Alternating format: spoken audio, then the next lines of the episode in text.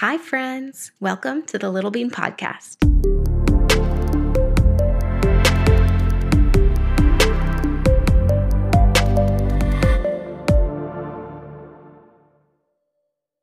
Hello, and welcome back to the Little Bean Pod. I am your host, Sabrina. I hope everyone had a lovely few weeks, a nice Valentine's Day, a good long weekend if you're in Canada. I've been busy. I've been busy. My husband's birthday happens to also be on Valentine's Day, so we celebrated him. And then my daughter turned three years old the very next day. Ugh, she's three. That's just absolutely mind blowing. I got a balloon kit from Amazon, which I had to do in stages because there were so many. So on her birthday, she just played with a whole bunch of loose balloons and loved it. And she kept calling it a party. And I eventually turned all those balloons into like an arch that goes against the wall. And it was super cute.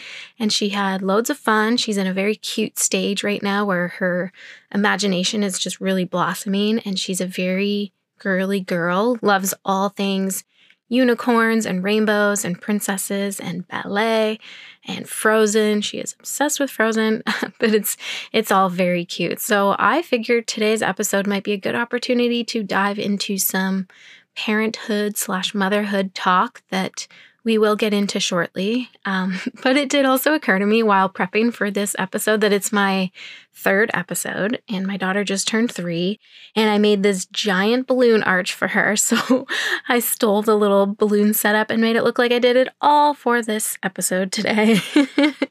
I love when the stars align like that. So I'm ruining it by saying this, but the balloon arch was for her, not for the episode, but uh, it just kind of kind of worked out. So that's fun. Um, so I will get into the the meat of the episode soon. First, I'd like to just give you know a little life update. Um, pop in a couple more random thoughts because they are just asking to be paid attention to. So, what's been going on? I had some family visit this past weekend, which was super nice. It's really lovely to have everyone under the same roof because it doesn't really happen all that frequently. I am not a very great host, however. I think in my head, I feel like I can get myself together and do like a really good job. But when push comes to shove, I forget how to be hospitable and accommodating. and this has always been the case. Uh, but now with a toddler, it's like I truly just don't have the mental capacity to consider like six other people's needs when I can just barely consider my own. So that was fun, but it was really nice to visit with uh, family, and I hope that they had fun too. I bought a new dish set, which I also got to use this weekend for everybody, uh, and nobody noticed. Thanks, guys. I've been looking for a new set for like two years because I had a very specific vision for them. There was this one set at IKEA that I quite liked, but they were never in stock. And then, you know, I'm grabbing something at Walmart quickly the other day and I never shop there. But I happened to walk past the dishes and I spotted some that grabbed my eye. And sadly, you can't argue with Walmart prices. So I grabbed them and I've been very happy with them. They're like this light blue pottery style with a really nice glaze that isn't quite exactly the same on each one, which I dig. The cereal bowls have the correct width and depth. I'm very picky about my cereal bowl, which is why it was taking me so long to find a decent set. And then I grabbed a couple more of the shallow bowls for like salads or pasta, and that alone has been pretty game changing actually. I didn't know I needed a shallow bowl in my life. I never considered it. I always wondered what the purpose of them were, but it was a happy surprise. I do like it. I might need to grab more. Okay, what else? I have moved away from the Starbucks creamer to an oat based creamer, which has far less calories and next to no sugar. So far, so good. It's not as sweet for obvious reasons, but it still gives my tea the pep that I like, so that's been nice. I'm thinking about experimenting with going gluten free because I have a lot of bloating issues. But don't worry, my doctor is aware and blood work has been done to rule out anything else. Um, but yeah, I just, that's something I'm considering trying. But I, it's funny because you can literally start at any point to just like not eat gluten. But then it's like, oh, but there's bagels nearby, or oh, I should probably finish this box of cereal first. There is just always a reason or an excuse to postpone a diet change. So, uh, yeah, we'll see. I'll update if that ever actually happens. We have also finally hired a design and build company to do our basement, which is currently unfinished. And we're just waiting for a designer to be assigned to our project, and then we'll hit the ground running. So that's pretty fun. That was definitely one of the big reasons we bought our current home is that we liked that it had an unfinished basement so we could just finish it to our liking and needs. And I'm just really looking forward to that process. We have been really going ham on that vision board and just coming up with all the scenarios and wishful thinking. Um, so it'll be fun to collaborate with an actual designer and actually see that sort of come to life. I found a podcast called Frozen Head by Wondery. I binged it all in a day and it was really good. It's like six episodes. I think it's about 40 minutes each. So you can get it done in a work day if you're able to listen to a podcast while you work, uh, which is what I did. It was really interesting. Highly recommend if you're in the market for a new podcast. Another podcast that was recommended to me fairly recently is Scamfluencers, which I'm also really loving and I'm also binging. So I've been like really digesting a lot of podcast content lately. um, okay, so here's one of my random thoughts that I think about at least once a week. I really wish that I could get that feeling again of seeing an amazing movie for the first time. You know, when you're like in the theater, for example, and you just feel completely enveloped in the world that you're watching, you feel like you're a part of it, like you've been entirely swept away. And then when the movie ends, you're like, what just happened? Where am I? Who am I? How can I get back in that world? It's actually very similar to having like a really good dream, one you just don't want to wake up from. And then it becomes stuck in your mind like all day, all night, all week. You know the drill, right? And then maybe you can get that same effect, like ever so slightly, the second time you watch it because while you do know what's coming, you're able to pay attention to some of the other things that were going on that you might have missed the first time around. But there really isn't anything quite like that very first time. But you know that feeling, right? It's kind of indescribable, at least for me. It's like this weird phenomenon. Um, yeah, it, it blows my mind. Actually, let me just look it up. Let me see if it's a thing. Okay, one article here, based on a very quick search, calls this narrative transportation. Narrative transportation enables us to immerse ourselves in fictional worlds and offers a form of escapism from the monotony of everyday life yeah, that's pretty much it. Though the words immersive and escapism almost don't feel strong enough. it's like even more intense than than that. There are only like a small handful of movies that I can think of off the top of my head that have done this for me. I would be so curious to know a if you've experienced this too, but also like what movies have done this to you. But for me, the biggest standouts were um, Avatar. That's the first one. I was absolutely mind blown when I saw that movie the first time, and I just could not stop thinking about it. Um, it completely impregnated itself into my head. Um, it was all I could think about for several weeks. And I ended up seeing it like three times in theaters, but nothing hits like that very first time. It's just oh, it's like it's like a drug.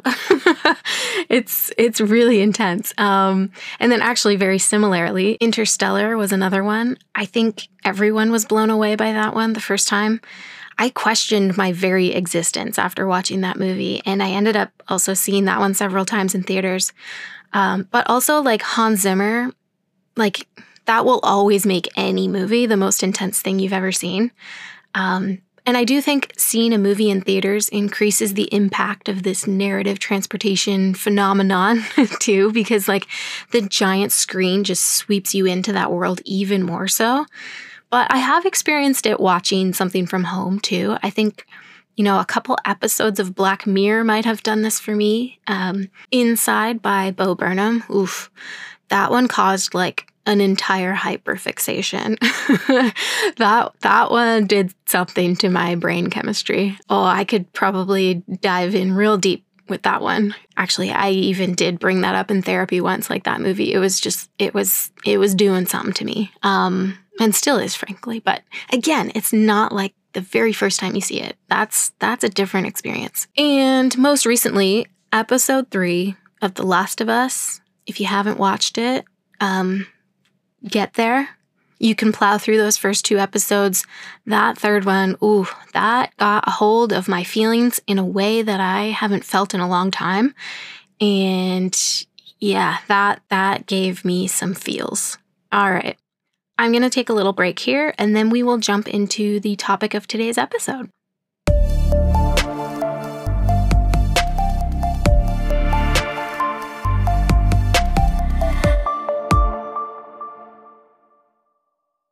This episode might end up sounding a lot like woe is me, feel bad for me, pity me, but let me just preface this to say that I have been working with a psychotherapist for over a year and I continue to see her. So I've worked through a lot of these things and I am in a much better place now. However, the trauma of it all still exists.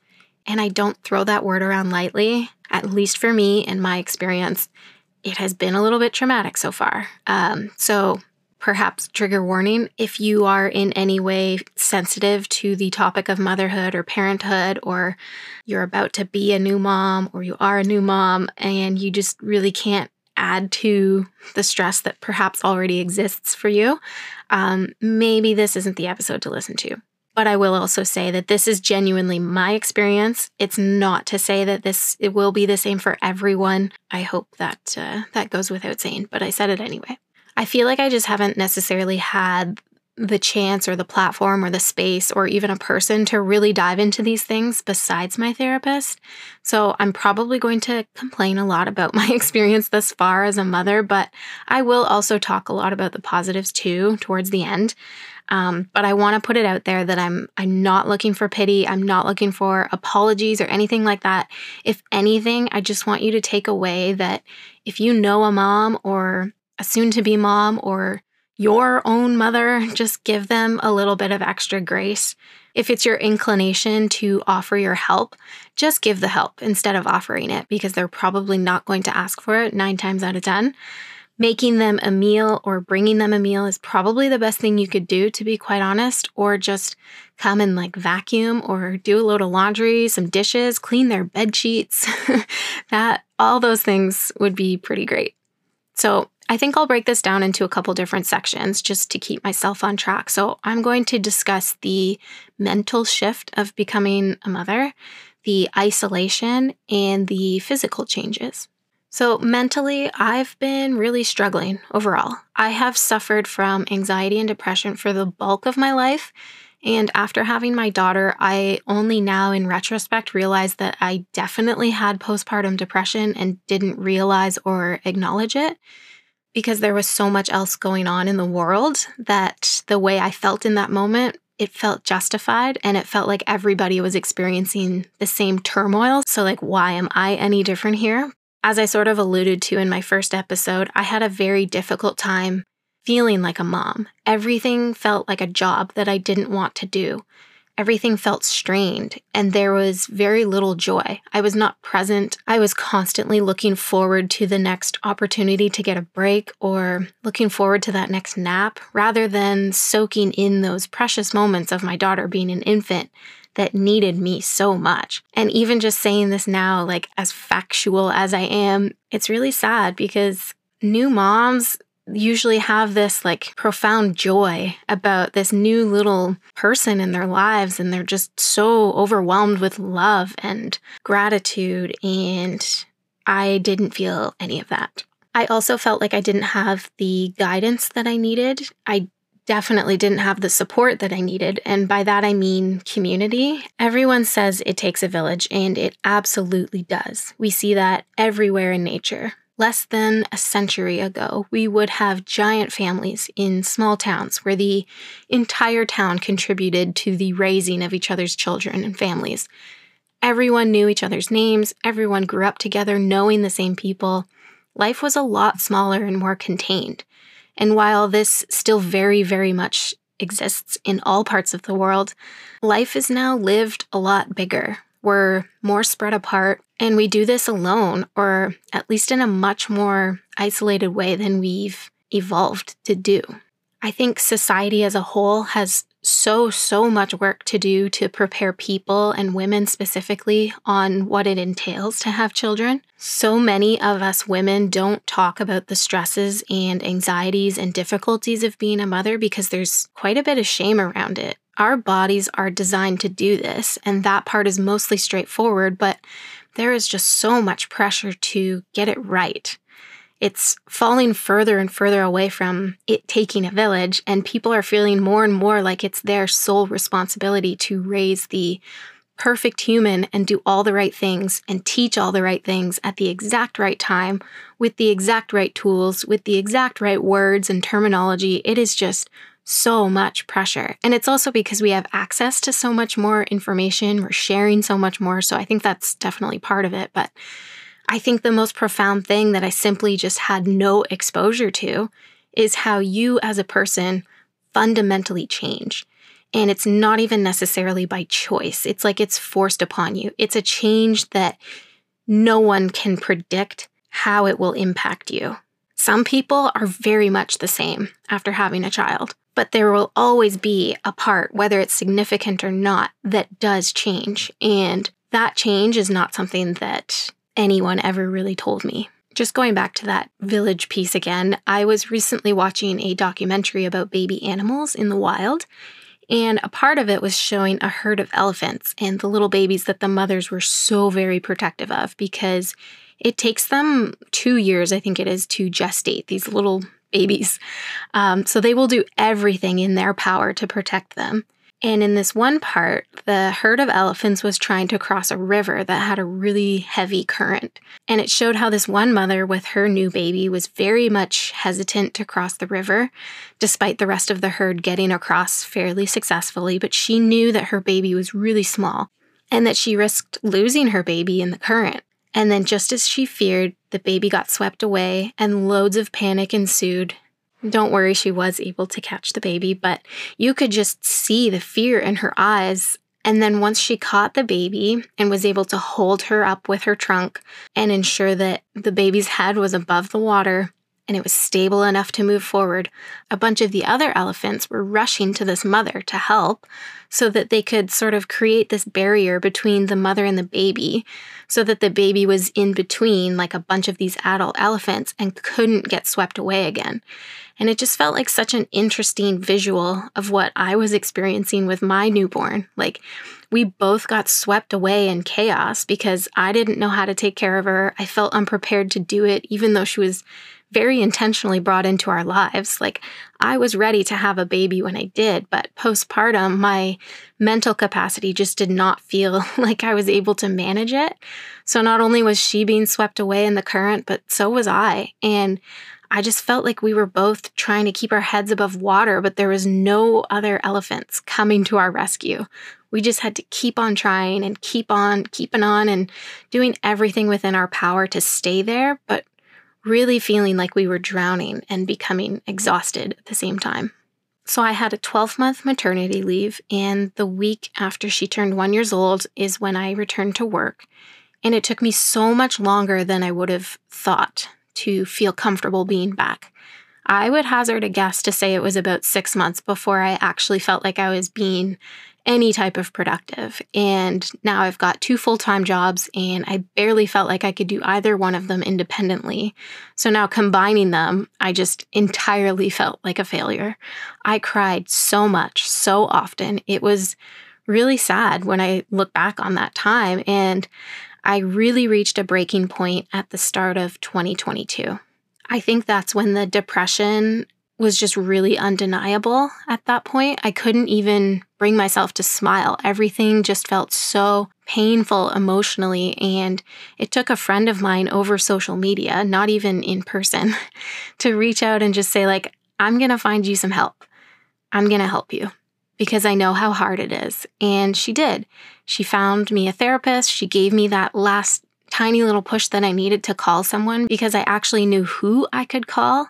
And when you're in that state of despair, like you can't even fathom making a phone call, yet alone finding someone to call. It all just feels so overwhelming and impossible. So, to spoil the ending, I made that call and I was able to connect with a therapist, and things got a lot better after that. But it did take a while and it did take a lot of work. But I absolutely love my therapist and I'm so thankful for her.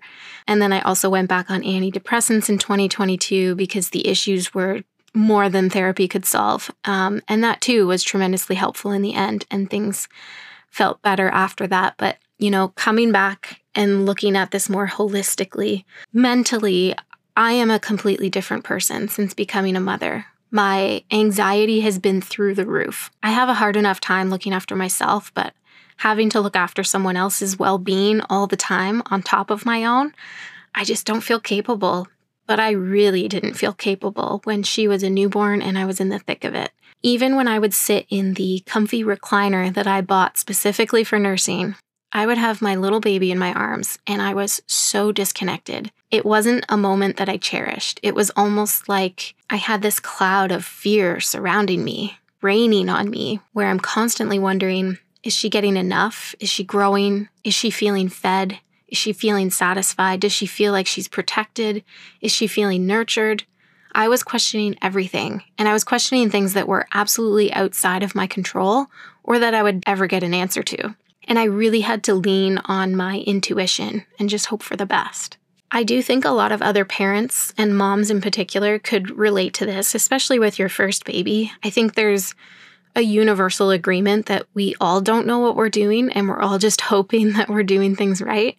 But having a mental illness on top of all those natural postpartum worries, it's just everything is amplified to a degree that feels truly unbearable. When I would sit and nurse my daughter, I would actually just pull out my Nintendo Switch and I would play video games. And that's when I fell in love with Animal Crossing. I spent a lot of time playing Animal Crossing while I would nurse because my daughter would nurse for a very long time. Like she would really take her time with it. On average, it would probably be anywhere from 40 minutes to an hour and a half to feed her. So I spent a lot of time in that chair. But I think it's a matter of wrapping my head around the fact that at that time, I felt like I was the only one who could provide that nourishment for her. And while I understand that I completely had the option to use like formula or pump and things like that, we did try that, but it just felt like more work and it didn't feel worth it. But that was also my anxiety talking, where I felt like I had to control as much as possible. But, you know, it is a lot of work to have someone else be able to feed your child when you are nursing. I remember waking up in the middle of the night multiple times to feed her, and while I was so grateful that my husband would wake up every single time with me and help me get set up and do diaper changes and whatnot. And then he'd go back to bed, and I would just sit in that chair across from him and so badly wish that I could be lying down and closing my eyes instead of sitting in that chair uncomfortably with my back throbbing. Can I just add, my back completely broke from having a child. It got extremely painful while I was pregnant. For obvious reasons, it's a lot of weight to carry in the front of you all of the sudden. But then I ended up having back labor as well, which I never ever want to experience again. And then, like all of the things that come with being a new mom, holding your baby all the time, like being in positions that you never were doing before. So, naturally, you're using like different muscles in areas that you're not used to. But for my daughter, it felt like all the things that soothed her involved a lot of rocking and bouncing, and that just never felt good. It got to this point where it was just excruciating all the time, and I found very little relief. So, like, that was just an aside that really sucked. And I think that made the experience a lot worse because I physically just did not feel great ever. But yeah, anxiety was high, depression was intensifying, and it was just really difficult for me to feel joy, especially in that first year. I wish I had noticed it sooner in retrospect, of course, but there was so much else going on that I honestly didn't consider that that wasn't normal. I thought all new moms just feel unhappy like that, but that's not true. You should be able to smile. You should be able to feel present. You should feel supported and you should feel like you can breathe and that you still have some sense of freedom and independence.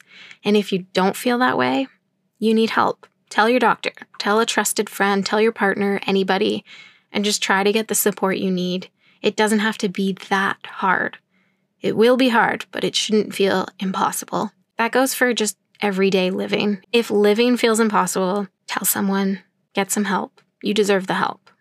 Now, stemming off from my poor mental state, I was also experiencing intense isolation.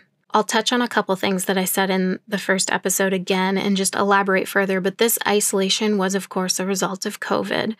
My maternity leave was entirely spent in lockdown, where I was witnessing business after business closing and clothing and grocery stores having capacity limits if they were open at all. Restaurants were closed, malls closed, any indoor place that one might consider leisurely walking through just to pass time was closed. Speaking of back pain, I couldn't even see a chiropractor because they were closed. All I could do was go outside for a walk, maybe go to the park. Other than that, I watched TV. I couldn't even go for a drive, which I love doing. I love driving around because my daughter absolutely hated the car. So it was just easier on everyone to avoid it instead. But there was nothing to do. I missed out on so many things that I thought would make being on maternity leave enjoyable, things that I had planned to do while I was on maternity leave. Things like playdates, yoga classes, baby groups, opportunities to meet other moms even just sitting in a coffee shop or hanging out in a library, uh, maybe baby swim lessons. These were all things that I envisioned while I was pregnant. And literally any of those things I was not able to do. The silver lining was that my husband also had to stay home to work, so at least I had him around more than I would have otherwise. But at the same time, this experience is the only one we know. We don't know any different. We can, of course, imagine how things could have been better or different without this isolation, but it's not like we have anything to compare it to, which is just a really weird mind game in a way. Isolation was the only thing I knew. So, as things started to open up again and we could do things like go to a restaurant or browse a store, it felt really overwhelming very quickly and caused even more anxiety because neither my daughter nor myself had experience doing those things out in the world, so to speak. So we had to like train and practice, and it took a long time to get it right it was just all messy and it took a long time to get comfortable with leaving the house and just doing anything outside of it uh, it still is quite honestly it's very it's very difficult to leave the house with a toddler and like make sure that you have everything and anything you might possibly need but we're at least at a place now where she can communicate and I can communicate with her in a way that she understands. But with an infant, there's very little communication. So it was very difficult. And it also wasn't just suddenly free game either, right? Like more lockdowns or restrictions returned, mandated masks, and just the general sense of feeling like everything is dirty. And when you have a one year old that touches and licks everything, it's like, why am I inviting this complexity and stress into my life that is already stressful and complex? Um, yeah, it was it was just a lot. So, it actually just occurred to me a couple days ago that I have never used the diaper changing table in a public washroom because by the time we were able to go out long enough to require a bathroom break, she was potty trained. So, yeah, it's been it's been a hell of a time. Okay, I'm going to take another break and then we will dive into those dreaded physical changes.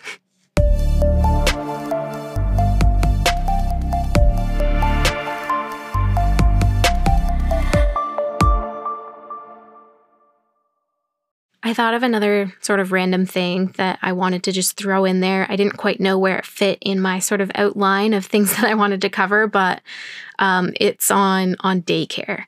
So we really wanted to enroll our daughter into Montessori, but she wasn't able to start there until she was 18 months old. So we needed to find daycare for her for that six month period of time. So we went through the channels that we needed to go through with the city. It's like this whole registration process, and we found someone relatively close by, but you know, because of COVID, we couldn't even enter her home to see what the space was like. We only had pictures.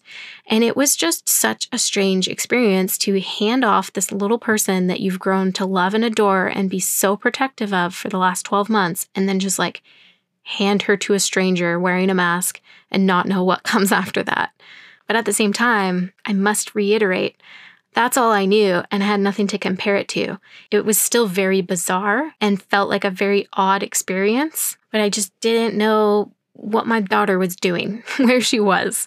I don't know. It was just bizarre. And again, I, it's a pretty small percentage of people who got to experience a setup like that where like you're just you're just hoping for the best because that's all that anybody was doing at that time. So, yeah, that that was weird. Um, she did end up going to Montessori at 18 months and has been there since, and that's been going great.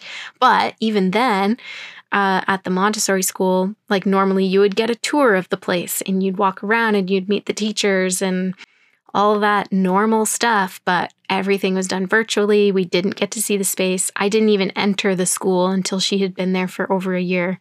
Uh, and yeah, like she had this whole life inside of that building that we just never got to see or know or understand. And again, it's just, it's bizarre. It's just really bizarre. Okay, so transitioning into these physical changes. I have never really outwardly said that I don't like my body, but I'm saying it now. I don't like my body, and I never really have. And I've learned recently that I have had body dysmorphia for the bulk of my adult life. And what sucks is that I feel like I'm at a particularly low point right now as we speak. In fact, I'm definitely at my lowest point. Ideally, things don't get lower and they only go up from here. But yeah, I'm stating this publicly. I feel like absolute crap, and I have never been more self conscious or ashamed of how I currently feel in this shell of a body. There, I said it. I will follow that up with this year, I will take better care of myself. I will move my body. I will drink more water. I will fuel my body with the nutrients it needs and deserves. And not only so that I feel better, but so that I can confidently and comfortably navigate life with my child. I don't want to have any regrets of things I didn't do with her because I was ashamed of how I felt. When I look back at what I looked like three years ago, 10 years ago, 15 years ago, I wish I could tell that version of me how beautiful I looked, that there was nothing to be ashamed of, and I shouldn't have wasted so much time fixating on things that I saw in the mirror that weren't there. Because it's like, now, now it's here. And I have to laugh because it's so nonsensical. Like when I was whatever, 145 pounds, I was ashamed all the time, self conscious of that little tummy pooch that I'd always had. It was always on my mind. I was always aware of it and trying to hide it. And now I'm 20 pounds heavier with stretch marks and loose skin. And that once tiny little tummy pooch is five times the size. and I don't understand how that was so upsetting to me before because now it's upsetting. It's so very upsetting now. And it really was not back then. So this is also a bit of a gut check, Sabrina. Like, stop it, reel it in, change the mindset. Let's get over this fear. Let's get over this shame. Let's learn to love the body and all of the good that it does for us and for others. We're going to be okay. Now, my body has, of course, completely changed since having a child, but I think it changed a lot more than I was expecting. I think that also pairs with just the nature of having been isolated for so long as well. Like, thank you, COVID. Once again, everyone got that little like COVID 15 that we all talked about. I feel like I got maybe a COVID 30. I don't know. but I just very much feel like I am in a slump and I just cannot get out of it. And my mind is thinking about it constantly. I have never experienced the level of shame around my body that I currently do. Like, I cringe. I do not like looking in the mirror. I absolutely never feel comfortable. And I'm just extremely self conscious. All of the clothes that I currently own are oversized and frumpy because they hide what I'm feeling shame around. But at the same time, oversized is comfortable. And that's like a weird juxtaposition. I feel like my wardrobe also did like a complete 360 in the last three years between my body changing, my size changing, but also working from home where I no longer have anywhere to go. So it's like if I'm buying something new, I'm buying it purely for comfort because I sit at home all day and I work from home and I'm not gonna wear jeans ever inside of my home. That is for sure. So everything I own is like athleisure leggings, oversized t shirts, oversized sweaters. And then when I do actually have to go somewhere, it's pure panic and anxiety, and I just feel awful about it. I do feel, though, and I don't think I'm over exaggerating when I say that it's more than just the shape and size of my body that's changed, but like I feel like since having a child, all of my internal components have also changed. It's like my skin reacts differently to things now. I get acne in different places. I sweat way, way more than I ever, ever used to to the point where like it's a problem. I've seen doctors about it and I can't figure it out. I feel this constant bloat that never goes away and it's very uncomfortable. I feel like I'm sick all the time and that And that could be because I have a toddler and they're like full of germs. But I feel like it's just like my body can't recover the way it used to. And maybe that's also coming with age. I don't know. And I know it's not necessary to lay blame on the reasoning behind any of these things, but I can't help but wonder how things would have been different had COVID not happened. Because I don't know how much of it is based around how my life and lifestyle have changed as a result of it, but also based around like having a child. There's no way for me to sort of decipher the differences. Not that I need to, but it's it would be nice to know sort of the root of a lot of these changes. This is just, you know, a public statement, a public forum to just say like Sabrina, we need to get it together and it's going to be hard work. But you got to start somewhere. And now I am all for bodies of all shapes and sizes and that we should just be comfortable with who we are in the present. But I do also fully acknowledge that I have been lazy. I used to be very, very active for a large part of my life, and I have not been that same kind of active in the last, let's say, five years or so. I do also believe that my depression and anxiety have contributed to this and just that like overall lack of motivation. Um, it's not easy. Bodies ebb and flow, they go up, they go down, they expand, they shrink. Those are all very normal things. There is nothing to be ashamed of, but I do really need to look inward and have that same feeling for myself. There's just something about being in your skin and when you're uncomfortable with it, it's it's just all consuming. It's all you think about. Sabrina, do the hard work. Let's go. Start moving. The more you move, the better you'll feel. The more water you drink, the better you'll feel. And like, seriously, just hydrate. I am absolutely despicable at drinking water. I wouldn't even care to admit how much water I drink because it's, you know, very unhealthy. if there is one area in my life that I have full control over that I could make better, it's drinking more water and I don't know what it will take to get me to do it. Something else I've noticed about this podcast thus far is that it's really tricky for me to sort of know what to say or talk about next because, you know, if you're having a conversation with someone, they're usually asking questions or they'll raise a point or a topic or something that you can just keep branching off from and you just jive in that conversation. There's a lot of back and forth, but when you're alone, there's no questions being asked, so you don't really know where else to go. so it's almost like maybe I should start preparing like questions for myself, almost like I'm preparing for an interview for myself. I don't know. If there's something that I brought up today that I should expand on further, please let me know.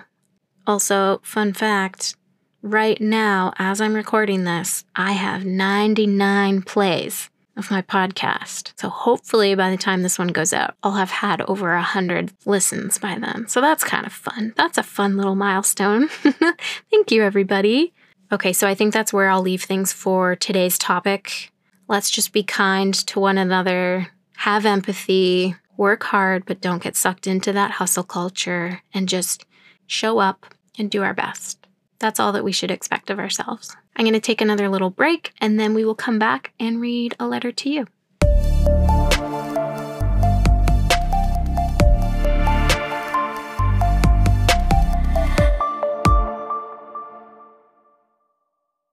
Okay, I totally forgot that I was going to circle this back and talk about some really great things about being a mother. Because how depressing would it be for this entire episode to just be how crappy it is? Okay, so my daughter is a genius. I feel like every parent thinks that. I mean, they must. Every parent thinks that their child is the absolute best. But let me tell you, mine is the absolute best.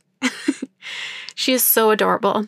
She was so well behaved as an infant overall, and we were able to sleep train her if you believe that that's possible.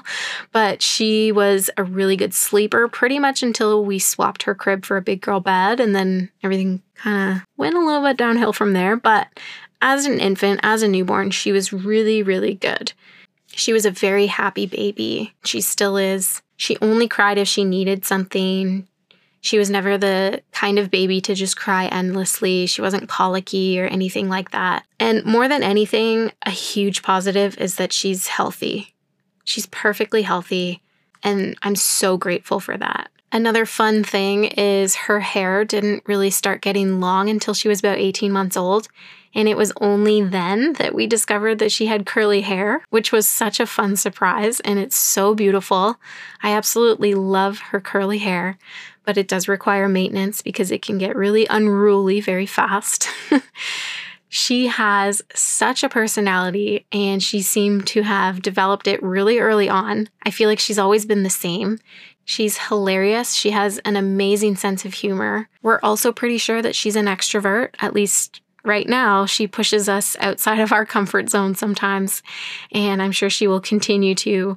But she is just such a happy go lucky lady. She's incredibly smart. I have been constantly blown away by how smart she is, and her articulation of words is incredible to me. Again, I know a lot of parents say this about their own children, but I do think that she speaks unbelievably well for her age the way she gravitates towards certain interests is super fascinating. I think it's really neat to see how she likes certain things without any pressure or even much exposure to it. It's like she sees the color pink once and suddenly she's obsessed with it.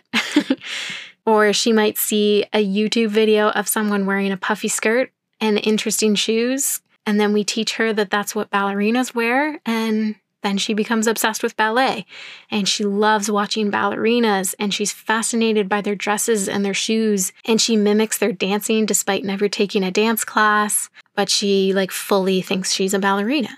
It's adorable. She's always received loads of compliments from her teachers at her Montessori school, and she participates really well. She's very adaptable and kind, and we actually learned from her teachers that she's incredibly empathetic. She feels all the feels that other people feel, and she's so considerate and worried about what other people are feeling and just wants to make sure that everybody's okay all the time to the point where she even struggles to say sorry. Overall, I am just so profoundly proud of her, and I force myself to recognize that that's in large part to me being a good parent. Being a mom doesn't necessarily feel natural to me. It has been so much processing and just consistently trying to remind myself that I am doing exactly what I need to be doing for her. I am what she needs and I'm doing a good job and she's succeeding, she's growing, she's healthy, she's she's happy. She's thriving. And I feel very very lucky to be her mother and I can't imagine it being any other way. The only thing I hope to change is just my own mindset, my own outlook, my own attitude towards this. And I just want to be as present as humanly possible so that she has a role model to look up to and that I'm somebody that she wants to be like when she grows up. I want her to be my best friend. I want her to trust me. I want her to feel safe with me always and forever. I want to be that person for her the one who will be there every step of the way in whatever way she needs. I want to give her the best life that I can give her.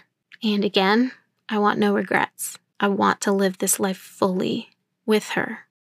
All right, let's move on to today's letter. This is from subreddit r slash unsent letters titled Quantum Entanglement. They write There is a vast distance between us, but we are actually never apart. We are tethered through space and time. Our hearts linked by an invisible thread, a thread only you and I can feel, one that pulls us back together even when we resist or attempt to go our separate ways, a cosmic rubber band that serves to remind us of what we truly are. We are connected through our dreams, through the music we play, the words we read, the people who cross our paths. It is not our physical bodies that created our love. It's not the touch of your hand or thoughtful gestures or the way you made me laugh that filled me with all this love. It was our souls recognizing each other, like a soft whisper beckoning me home that made me fall for your physical form. In reality, I don't know you all that well, yet somehow I also know you too well. I can see through the person you portray yourself to be, through all the flaws that closed you off from me. None of it matters when all I see is your light, even through your darkness. But your body isn't you, and my body isn't me. Our physical selves are distractions from the truth. That this love persists and endures no matter where we are on this earth, no matter what we do, because a part of you already lives within me. That's pretty fucking special if you ask me. That is all for today. Thank you so much for listening, and I hope you tune in again next time. I've said it before and I'll say it again. If there's a particular topic that might be of interest to you that you'd like me to touch on, please don't hesitate to reach out to me on Instagram. You can find me at the Little Bean Pod. And as always, you're welcome to just reach out to tell me how you liked the episode. And with that, I'm the Little Bean, and this is my pod. Twinkle, twinkle, little star how I won watch you are wrap up up the world so high like a diamond in the sky. Twinkle, twinkle, little star, how I wonder what you are. Now your turn.